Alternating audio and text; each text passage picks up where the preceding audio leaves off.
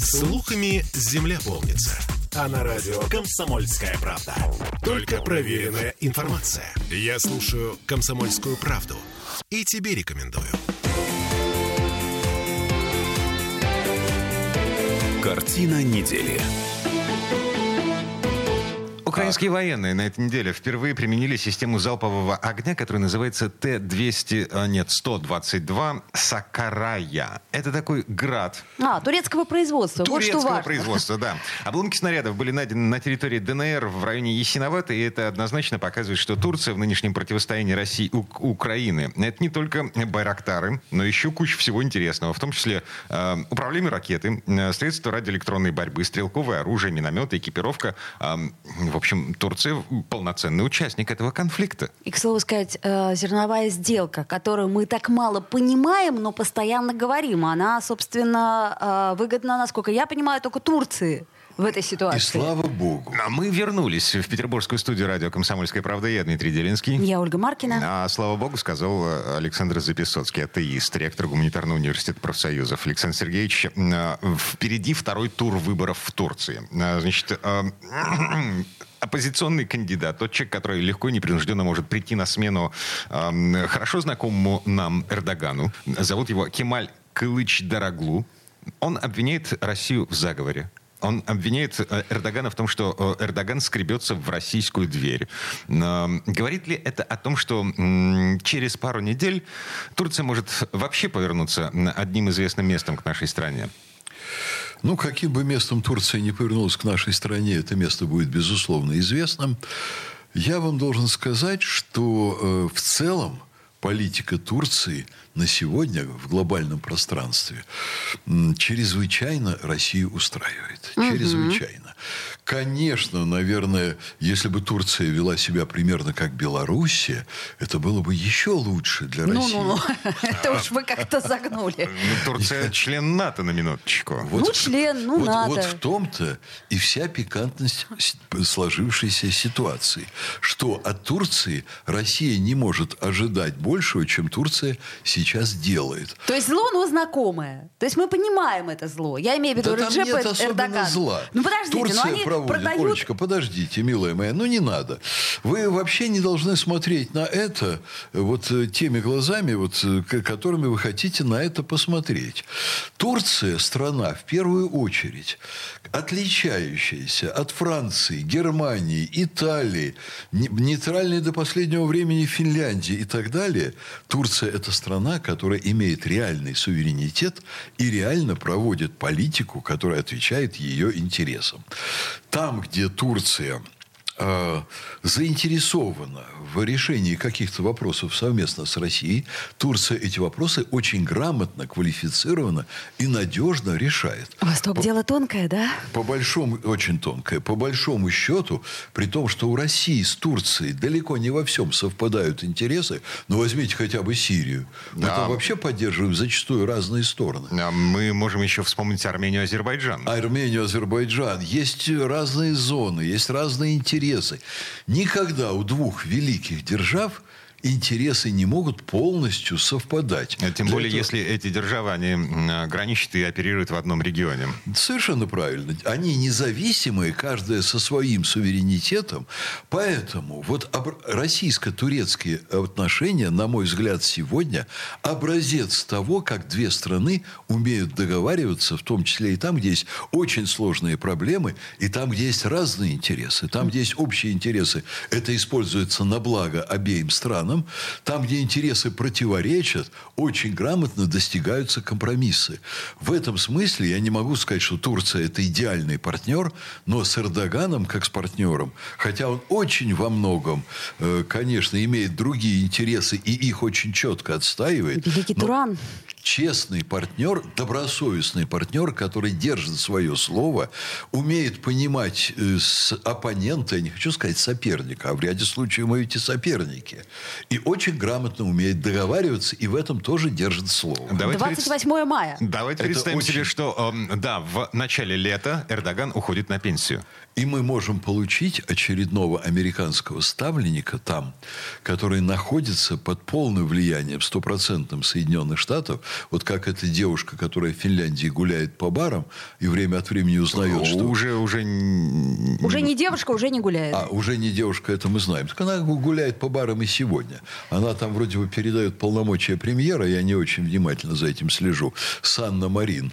Вот. И вот мы получим фигуру еще более легковесную, чем Санна Марин. Американскую марионетку. Хорошо, Александр Сергеевич, а вот если, как вы оцениваете, вот смотрите, у нас э, прошел э, первый тур, значит, насколько я понимаю, его не должно было быть второго тура, да? Гипотетически все-таки хотелось бы решить это все в первом туре. Но, Значит, кому хотелось бы? А Эрдогану. Это понятно. безусловно, И, Это и- и понятно, Москве тоже хотелось бы, чтобы Эрдоган Безусловно, остался на месте. безусловно. Нам хотелось бы иметь надежного, прогнозируемого партнера, с которым есть система, пусть сложных, но подчеркиваю, система отношений, строящихся на договоренностях и их соблюдении. те 5%, которые гуляют там, да, в разнице, они очень э, опасны. Э, Безусловно, вы абсолютно в этом правы. Никто не может сейчас предсказать результаты выборов. И для России эта ситуация крайне неприятная и крайне опасная, потому что если Эрдоган не выигрывает, то мы получим массу неприятностей с непредсказуемым и несамостоятельным лидером. Погодите, а, обвинять в непредск... О, господи, в несамостоятельности человека, который выступает от оппозиции действующей власти, ну, Александр Сергеевич, это теория заговора. Так мы до- до- дойдем до того, что любой кандидат, который готов прийти на смену Владимиру Путину, это проплаченный Западом. э, Как, как так жить-то Ой, дальше? Дмитрий, давайте мы не будем о гипотетических историях про любого кандидата на смену Путину. Тут нет даже намеков на ситуацию, которую можно было бы сравнивать с Турцией. В Турции Эрдоган настолько сильный человек, Что он- половина страны проголосовала против него. А это как раз признак развитой достаточно демократии в Турции. Ну, там очень э, четкий контроль э, с- с- за выборами, в Он отличие от многих других стран. Достаточно, да. Он достаточно сильный человек, чтобы сорвать американский переворот государственный, который был американцами спланирован против него. Он вот был... э, Имеется в виду не выборы, не нынешние выборы, а переворот. переворот, который, был произошел несколько лет назад. Да, Стал быть, года он опытный назад. политик Очень понимает, опытный, как с этим... Очень э, сильный политик, но и силы ему противостоят, очень серьезные. Там есть и внутренние проблемы. У него, как мы знаем, там большие проблемы с экономикой, с инфляцией. Здесь он потерпел огромную неудачу. На это наложилось землетрясение. 50 э, тысяч человек погибло. Это А, землетрясение, на самом деле, ам, здесь не только гибель людей, здесь еще и обвинение в тотальной коррупции, которая привела к тому, что дома рассыпались как карточные Ну, домики. это мы, мы понимаем, как это происходило, потому что мы знаем, что и в России в 90-е годы, например, турки строили очень своеобразно. Они совершенно не были озабочены государственными стандартами. И- Ну, ну и не только это. Тут еще есть нюанс, что основной электорат Эрдогана это все-таки деревня. А деревня это все-таки люди, которые больше полагаются на Аллаха. И в данном случае Аллах отвернулся от, э, так сказать, нашего правителя. Тут очень много нюансов, и они многослойные. Олечка, ну все факторы нам не хватит э, не то что одной программы, одного дня, Да. чтобы их пообсуждать.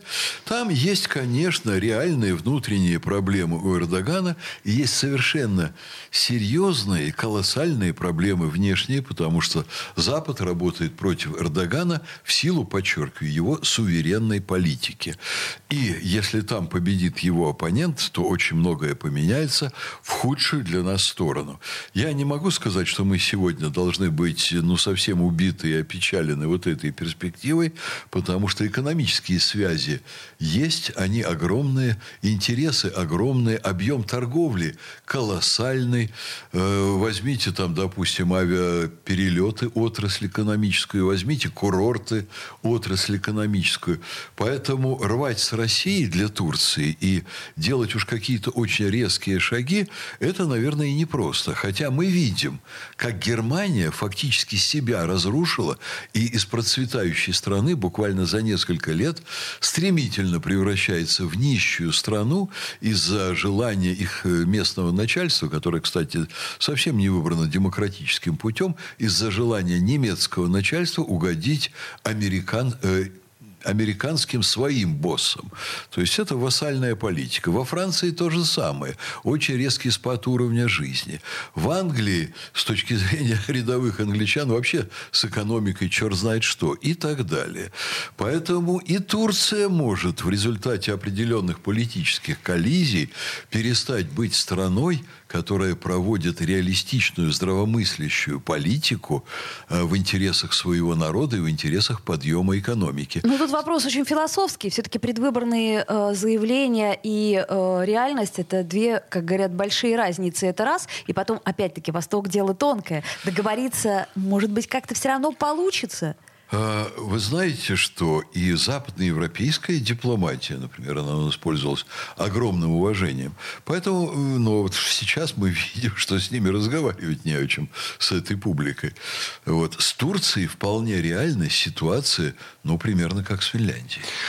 Второй тур выборов 28 мая. А, кстати, финал Лиги чемпионов в Стамбуле запланирован на 10 июня, и УЕФА всерьез рассматривает перенос этого матча на какую-нибудь резервную площадку где-нибудь в Западной Европе ну, случай... на всякий случай. М- мало, мало ли что. Беспорядки, цветная революция, вот это все. Эм, ладно, запасаемся попкорном и уходим на рекламную паузу. Картина недели.